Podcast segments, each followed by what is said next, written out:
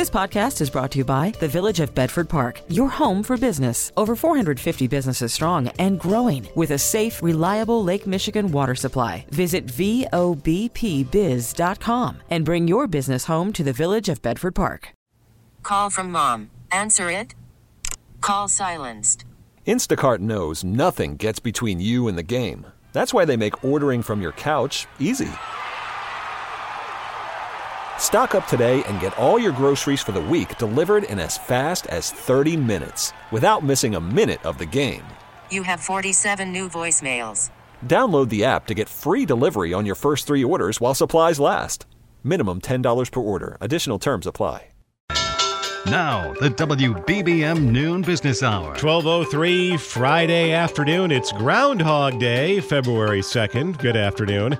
Thanks for joining us on the Noon Business Hour. I'm Rob Hart. We meet the woman behind a Chicago Polish bakery that will churn out more than 40,000 paczkis this season. We'll cover that in our next segment. But first, today's big government jobs report shows the economy added 353,000 jobs last month, beating Wall Street expectations. Joining us now with the latest details is Diane Swonk, Chief Economist, KPMG in Chicago. Diane, thank you for joining us today. We may have touched on this on Wednesday when the uh, ADP, the private payrolls report, came in rather underwhelming, that the uh, federal government figure and the ADP figure, uh, rare, they, they rarely agree, especially now, and uh, that streak appears to be unbroken today.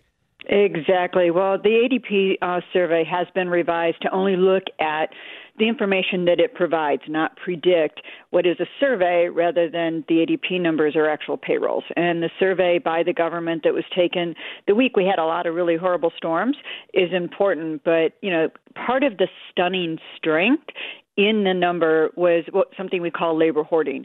Every January, on average, in the 2010s, we laid off 2.9 million workers. It's the biggest layoff month of the entire year. In last year, we only laid off 2.5 million workers, and that meant we got 400,000 job gains. This year, in the month of January, we only laid off 2.6 million workers. That means more workers kept their paycheck, and on a seasonally adjusted basis, it shows up as a gain in payrolls. That's important because you got a lot of more, a lot more people with more paychecks holding on to their paychecks than usual, and we call this sort of labor hoarding. What we've seen is um, many companies, instead of engaging in mass layoffs, even though we've seen layoff announcements, instead of mass layoffs, they've been holding on to workers longer cutting back on their hours, and um, getting rid of temporary workers instead of cutting their labor force because they worked really hard to hire up and they want to retain these workers um, if the economy is strong enough to really handle it. We are coming in hot on the beginning of this year. And the economic data not only did um, payrolls go up, but we also saw wages accelerated from the pace of the fourth quarter, which was revised up. Now, this is something the Fed's not against growth. They're happy with growth. And as long as productivity growth remains really strong, we can sustain stronger wage gains. What's going to concern the Fed is whether or not the acceleration in wages we're seeing is going to create a floor under inflation, particularly service sector inflation. And that's something they don't want to happen. That's why not only did Jay Powell take March off the table, in terms of a rate cut, but the Fed is not likely to cut until June at the earliest. We're breaking down the January jobs report with Diane Swonk, chief economist, KPMG in Chicago. Uh, on a year over year basis, wages jumped uh, 4.5%. That is ahead of the uh, rate of inflation. And I think we were talking about uh, soft landing, hard landing, but maybe now uh, the no landing scenario for the economy is still on the table. Maybe uh, it'll skirt the runway, but the plane will never actually touch down. Exactly. We're sort of cruising at an altitude that's not so low, and I think that's that's a great thing. I mean, the good news is the Fed, it, you know, it once believed it had to raise unemployment in order to get inflation down. That's not been the case. It may not be willing to cut rates as aggressively as financial markets would like. Um, you know, they want their cake and eat it too. But at the end of the day, this is still an economy that's been stunningly strong. And for the U.S. consumer, which we also saw a consumer sentiment, the two month improvement in the University of Michigan Consumer Sentiment Index in December and January was the largest since 1991.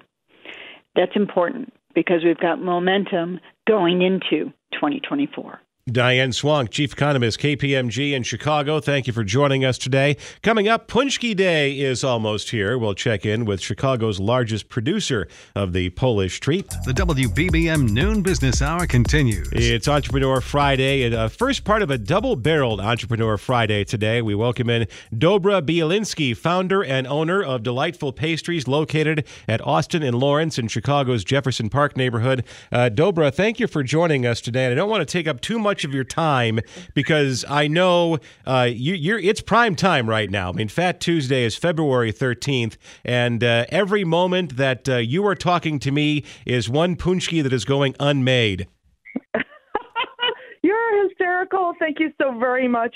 No, I'm so happy to talk to people and educate people about a paczki because they are delicious, delightful, no pun intended, and they really make uh, this the first few months of you know of the year go really fast and they make things uh you know fantastic you know i always believe that we should have no borders with our food so our paczkis reflect that i'm polish but we live in chicago so i've done some really really amazing fantastic flavors for everybody to try. Uh, I did a German chocolate cake because I thought, mmm, coconut and pecans, delicious. Um, I did a passion fruit jelly because you know I love to travel to uh, Latin America to Mexico, and the passion fruit is so. I mean, I I live and die for passion fruit. As a matter of fact, I I made a passion fruit mousse tort. I make a passion fruit truffle. I make a passion fruit custard. So you know, I really go to town on it. And of course, we do our traditional ones, which is raspberry preserves. We do rose petal jelly and plum butter, which is nice and tart, which I love and adore. And our apricot jelly, we kind of did a little Swedish kind of twist on it. We put cardamom sugar around it, so because I think cardamom, it's got that orangey, delicious flavor, and that apricot filling just makes it taste so amazing. And of course, since I believe in pairing pastries with booze, uh, we did our drunken uh, paczki, which we do Jameson with uh, chocolate custard. We do lemon uh, uh, curd and moonshine from Kentucky, and we do a vodka because you know I'm Polish, so we're doing vodka and vanilla bean custard, and we're using delicious vanilla beans from Madagascar, and they're they just make every you know people call me they're like you put sand in your custard, there's black dots, and I explain to them it's vanilla beans, expensive fantastic. The vanilla beans, I'm like, just try it, bite into it. It's going to have amazing flavor. And of course, I did a riff on a strawberry shortcake because you know we, we after all are in the Midwest. So I did a we cut a paczki in half and we put whipped cream and fresh strawberries. And for those people who are whipped cream haters, and we know those are aliens by the way, that we put regular fresh strawberries in them. So what do you think of the selection? Well, I was going to say, Dobra, you really are kind of uh, adhering to the uh, history of the paczki because I believe uh, it was originally designed, or, or, this tradition dates back to uh, bakers essentially uh, cleaning out their pantries uh, before the start of Lent on Ash Wednesday and just putting everything they have into these yes. pastries so you can enjoy them before you have 40 days of fasting and self denial you know, I'm not sure about the fasting and self denial, but yes, you had to use up all the butter. You had to use up the sugar because uh, technically you're not supposed to have sugar uh, and butter and you know and the creams and everything else for 40 days. But you know that that takes a willpower of uh, of the of Superman, which I do not possess. So I like to you know just. uh you know, cheat a little bit on the side and have a little like a little mousse cake, have a little truffle, have something, you know, uh, throughout the lunch. Because I don't know, have you ever done 40 days with when we haven't had one gram of sugar or haven't had any milk or haven't had any butter? Well, I was going to say, Dobra. You know, normally, uh, uh, you know, uh, for me, it's it's it's Fridays, but then you just have fish fry on Fridays. So I was like, oh, I, I have to suffer through this very uh, tasty uh, uh, cod fillet. So no, I understand oh where you're God, coming. from. terrible. this sounds horrendous. The, you poor, you poor guy. The thing, the things I do, Dobra. I, I just want to ask you very quickly because I'm guessing you make thousands of these over the yes. month of February, and yes. as someone for whom you know my my baking project it's like an all day thing uh, just to make some cinnamon rolls from scratch. How are you able to bake at scale? It's just amazing to me uh, that that you okay. can you can I can I, I can churn out five and it's a big deal. You can do like thousands. So you know what? We the first week of January we started prepping for Fat Tuesday. So it's you know, and we have huge freezers and huge coolers. So we prep a lot of the dough. We prep the fillings. We make the glaze. We've been candying orange peel for the entire month to put on top of our rose petal jelly.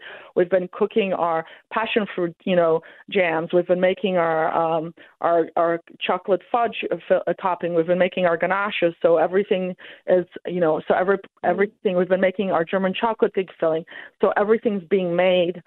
And of course then we're also uh, getting prepping the dough and everything else. So then of the la- you know now we're just frying everything filling everything and finishing everything off. So we've got certain components already done because you know that's production. It's not not in the house. And if you would like to come and join us for next saturday um we have a paczki class, and you will, we'll make our own dough. We'll fry it and fill it uh, from uh, noon till uh, about 2:30 p.m. on the 10th of February. We've got our paczki class, and shiki, which are angel wings. And you know, there's two stories actually about why the you know uh, why Lent is, you know, especially the Polish Lent, because we have the Polish Fat Thursday. We have we Polish people double dip, so we have Fat Thursday and we have Fat Tuesday. I wish we could double dip Christmas, Thanksgiving, and Easter, but you know that's a story for another time. But we have it on Fat Thursday because one of the Polish kings had these Fat, fat Thursdays where they'd have fried fish, they'd have fried, you know, fried fried uh, fritter dough, fried donuts, you know, fried paczkis, you know, fried literally, but everything fried. And uh, the other story is that these women they were trying to clear um, these women uh, bakers out of the uh, Krakow Square, and in protest they started doing these frying Thursdays where they would fry the paczkis up, and they'd get a huge crowd uh, for their for their event. So there's there's the two stories. So I'm not sure which one is true. We'd have to speak to like a historian that deals with medieval Polish history, but that's the two stories that uh, currently I'm familiar with. But you know I just love it because it's such a you know paczkis are very different than donuts. Uh, a lot of places you know make their donuts and call them punchkin Tuesday, which I take as a great affront. It's like calling uh, Chicago pizza that has Swiss cheese, anchovies, and eggs on top of it Chicago style pizza. Most of us would totally grimace if we had to eat such a Chicago style pizza. So, uh, you know, paczkis are very, the dough doesn't fl- flatten out. It's not very sweet. The glaze is very thin. And you eat it for the for the dough. We put delicious uh, vanilla bean paste uh, in it. We put orange oil, we put lemon oil, we put butter, we put milk, we put really amazing quality ingredients or jams or just sometimes you know I just make a sandwich out of our paczek. I just cut it in half and I, I just smear it with jam or I smear it with whipped cream and I just put a ton of fruit on top of it and we just like uh, have them make a cappuccino and we're um, we're just having paczki sandwiches, which is pretty hysterical. Uh, so you know what? It's it's a lot of fun. I think it's I, I love I love that New Orleans saying "Laissez les bons temps rouler." You know, it's such an amazing attitude to have. Let the good time roll because you know it's been kind of sad. the last few years have been kind of you know uh, a little bit on the sad side. So you know now now we can just kind of go back to celebrations, which I think, you know, Polish food especially is it's all about celebrations. It's all about having a great time, gathering people around food, and I think that's how you make friends and you know and uh, and and and we should do our foreign uh, diplomacy like that. You know, send brisket, send chocolate chip cookies, brownies, clam chowder, paczki, and just you know, like you know, and Francisco sourdough, and that's how we should make friends. That's a great idea. Dobra Bielinski, founder and owner of Delightful Pastries. She's passionate about paczki. Find her at Austin and Lawrence in Chicago's Jefferson Park neighborhood. An economy of words. The WBBM Noon Business Hour continues. We've already discussed the national jobs report, an impressive number, but what about the situation closer to home? Joining us now to discuss the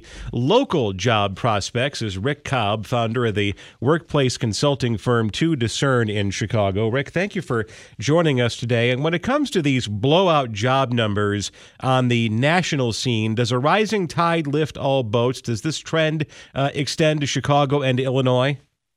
Well, the answer is yes and no. So, what I mean by that is when you look at Illinois by county and unemployment numbers, the entire western side of Illinois, almost from top to bottom, with a couple of counties as exceptions, are all in the in the middle threes in terms of three, 3.5, 3.6, et cetera, up to four. Um, and then when you look at the collar counties around uh, the city, they're doing they're doing well. It's really the the agri business area, the the Peorias and the Montgomerys that that really struggle, and and that's a lot of that has to do with the fact that agribusiness has been consolidated so much, and the individual farms have gone the way of the the dodo. Now we have these giant uh, corporate farms that are that are racking up all of the land, and there's not opportunity for anybody there, so there's no infrastructure to support that.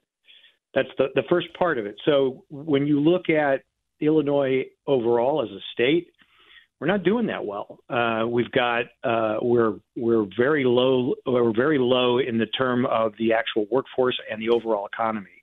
Um, but we are very high when it comes to technology and innovation. Um, we do well in education. The cost of living is kind of middle of the road. So I guess what I'm saying is the Illinois has the second largest number of, of de- depleting population behind New York. People are leaving, but the people that are leaving tend to be leaving the, the, the rural, more farming areas. There's still lots of opportunities as there are in other major cities and in other thriving industries.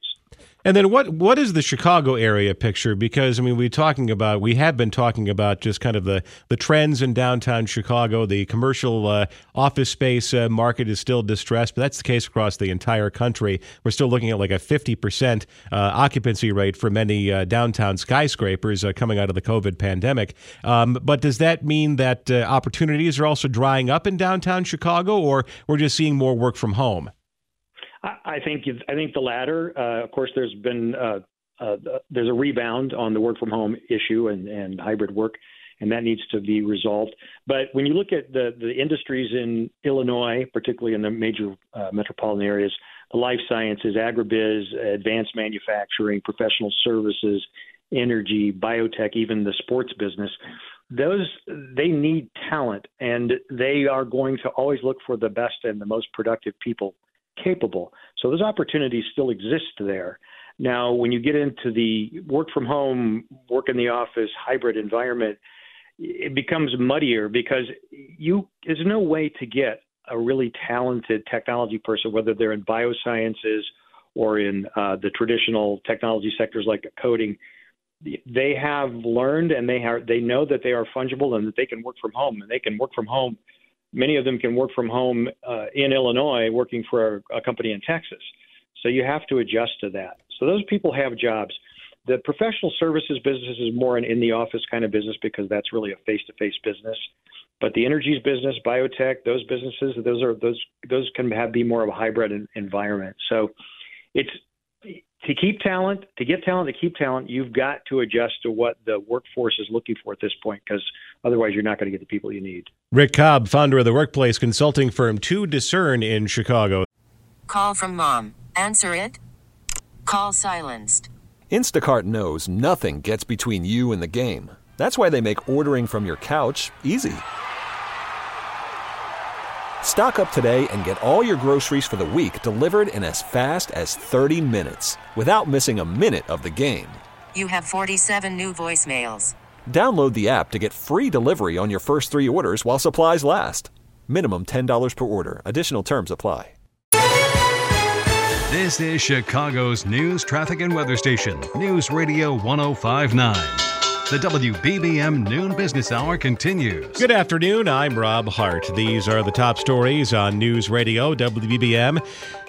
Well, it's Groundhog Day, and a weather predicting critter in Illinois says it will be an early spring. A small plane crash in Florida kills three, damages a trailer park.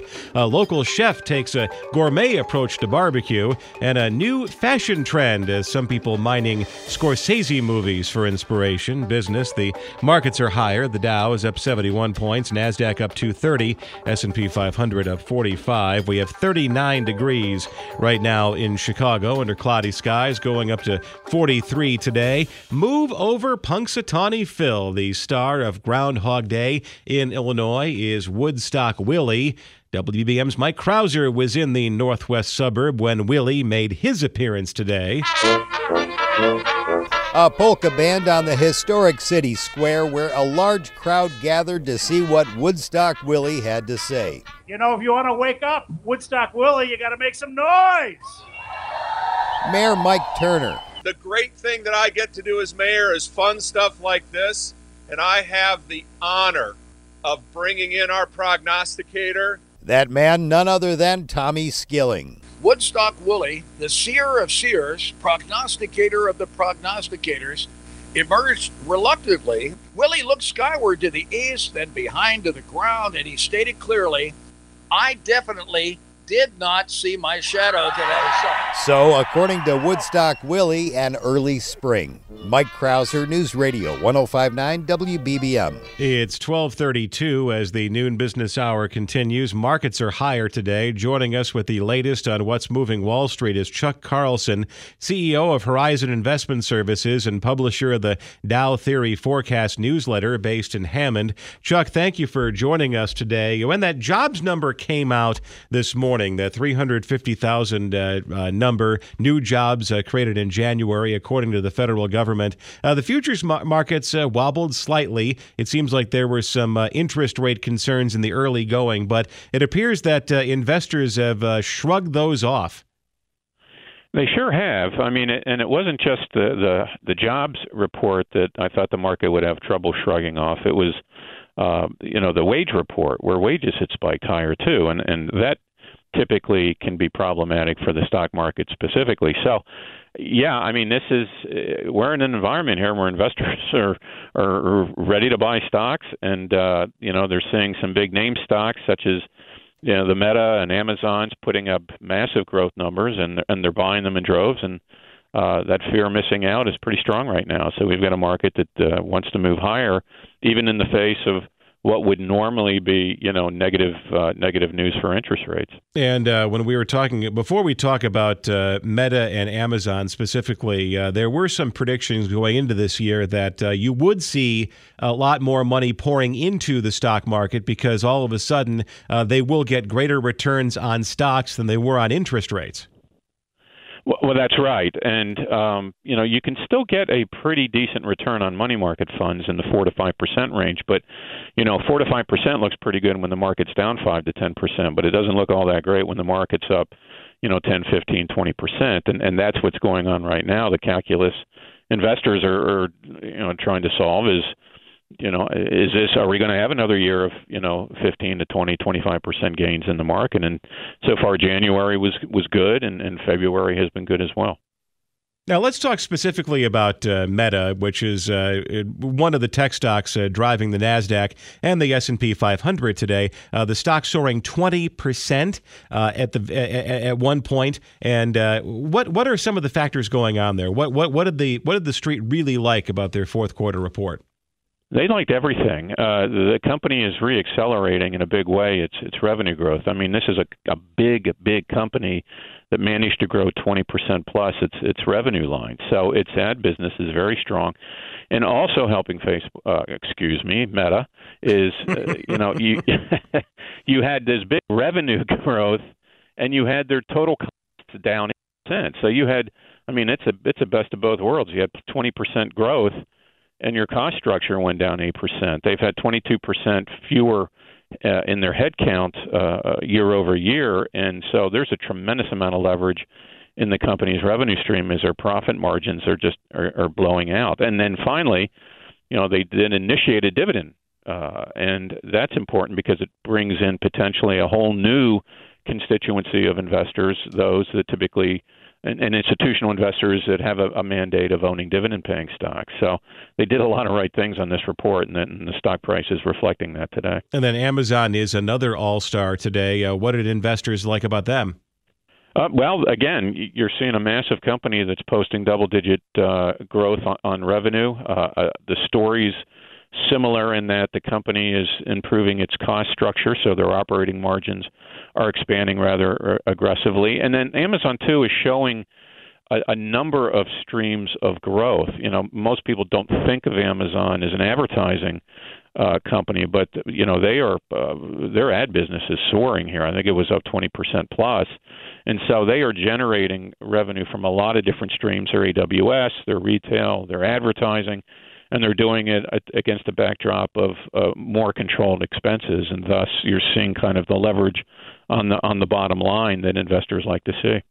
Chuck Carlson, CEO of Horizon Investment Services and publisher of the Dow Theory Forecast newsletter in Hammond. Thank you for joining us today. Coming up next, one of Chicago's to go to barbecue joints is expanding its footprint, and we'll have the details next. Conversation that's on the money. You're listening to the WBBM Noon Business Hour. It's part two of Entrepreneur Friday, and today we're checking back in with Soul and Smoke Barbecue as it expands into the city's West Loop neighborhood. We welcome in D'Andre Carter executive chef and co founder of Soul and Smoke, locations in Evanston, Avondale, Soldier Field, now uh, coming soon to the West Loop. D'Andre, thank you for joining us today. Uh, your business began a decade ago as a catering business, but the last four years or so uh, since the pandemic has been a story of explosive growth. And as a business owner, how does your mindset change from we're starting the business, we're just getting this thing off the ground, every day is a story of survival, to we're established and how do we grow? Yeah, it's just like every day is just, you know, just being prepared as much as you can, you know, being ready for on the fly decisions. And yeah, we're just doing our best that we can do uh, here in Chicago. And then everybody seems to be uh, getting into barbecue, and that really seems to be kind of like the hip thing, uh, especially you know since you've been around for the last ten years or so. Uh, and, and how do you make sure that you stand out in a crowded field, and how do you make sure that uh, you're still standing when other people uh, try to come into that particular space? Yeah, so that's a great question, Rob. Uh, here at Soul and Smoke, we always focus on our details. It goes from like picking the right choice of um, meat to the protein to cook. You know, picking the right smoker, picking the right wood. What rub do I want to use? What meat moisturizer? You know, what enhance the flavor? The cook time, the rest time. All that stuff matters when you're making great barbecue. Um, and yeah, we just want to, you know, what's special about Soul and Smoke? We kind of have a soul in the smoke kind of like twist to it. Uh, we got like our staples, like our prime brisket, which was voted, you know, some of the best brisket in the Midwest. And then we got classics like shrimp and grit, gumbo, mac and cheese, collard greens. So adding that comfort touches to barbecue um, is what we here for at Soul and Smoke. Yeah, the, there's a question I asked uh, of our previous guest. I mean, I'm a bit of a barbecue guy myself, and uh, but it, but it took me years, D'Andre, years uh, to get a, a, brisket that I would even call acceptable. And for me, you know, barbecue is an all-day process. There's all this stuff. It's like launching the space shuttle, and that's just to get one thing off the smoker. Uh, you have to do this at scale. So, what is the difference between somebody uh, just doing ribs on a lazy Sunday versus uh, doing hundreds of briskets? And hundreds of racks of ribs for uh, hundreds of hungry customers.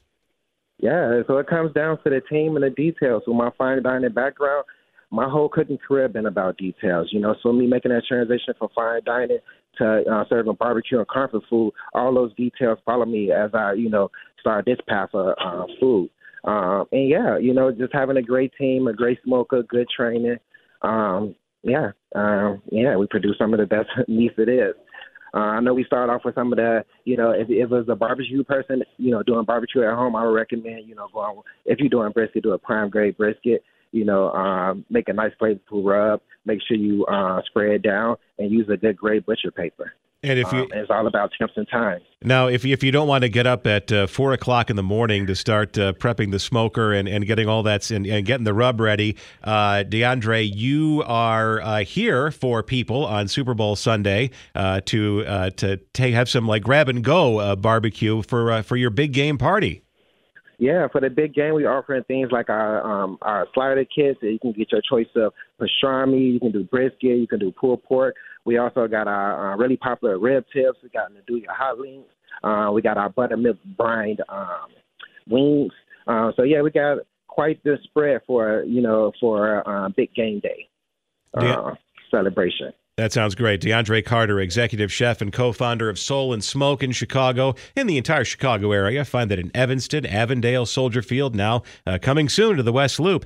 Coming up next, the newest fashion aesthetic is Mob Wife. We'll have the details. The WBBM Noon Business Hour continues. Move over Barbie Core. There is a new aesthetic gaining popularity, and that is Mob Wife. Joining us to explain is Bob Phibbs, CEO of the retail doctor based in New York. Bob, thank you for joining us today. And this is one of those uh, moments where I'd like to go back in time 25 years and explain the following sentence to the people of 1999. And that is uh, a video on TikTok is saying that the hot new aesthetic is mob wife. Uh, that would make very little sense in the 90s, and that makes very little sense to me today, but uh, apparently it is a thing. Hey, don't make fun or you'll sleep with the fishes. I I understand that, and obviously, if you're in the retail space, you have to uh, run. Uh, you you have to go where the market is taking you, and the market says people want to look like Carmela Soprano. Well, let's face it, it shouldn't look that bad. But what it comes down to is that we forget that we call them Gen Alpha now. Young people are uh, have so many more influencers than we had you know, they have a whole world looking at. It. So to them, this is all brand new. But I do wonder if maybe I'm just saying, HBO might just have something to do with it because, to your point, it is 25 years ago, The Sopranos and, and which is hard to believe because uh, I remember when that show premiered, and and maybe this is kind of a little, little bit of a, a, whiplash effect because in 1999 and, and in the early 2000s, a lot of men wanted to be Tony Soprano. They tried to to have that aesthetic uh, as, as the as that well-to-do suburban guy who has kind of a dark side behind him. So now, 25 years later, their kids are watching The Sopranos and HBO Max, and they want to look like Carmela and they're waiting for the ducks to return to the pool, right? Exactly. So, yeah, they're waiting for the ducks to come back. You know, hey, it's really strong statements, and they can get it at secondhand stores. And uh, is this going to last longer than a month or no? But we're talking about it. So um, if you're out there, you know, you'll see it. Those bigger hoop earrings and the leopard print pants or the faux fur jackets, and uh, something to do before we get into spring, and you know, add some color out there. There's the the giant glasses too are, are part of that uh, aesthetic as well. And uh, is this part of that quiet luxury trend that uh, you've been hearing about as well? This is a way to uh, glam yourself up and uh, kind of um, brush it off as as some ironic posturing, while at the same time.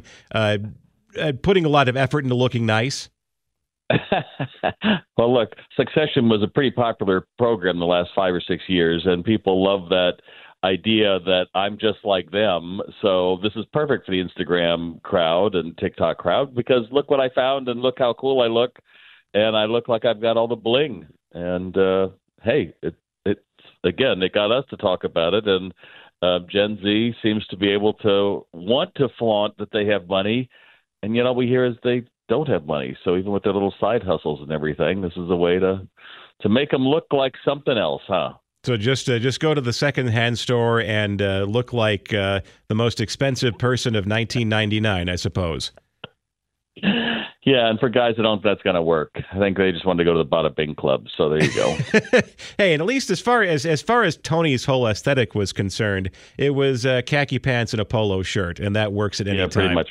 Bob Phibbs. Bob Phibbs, the CEO of the Retail Doctor in New York, thank you for joining us today. If you missed any part of today's show, you can just go to the stream, skip back to the time you want. There's a pause and rewind function that works both online and with the Odyssey app.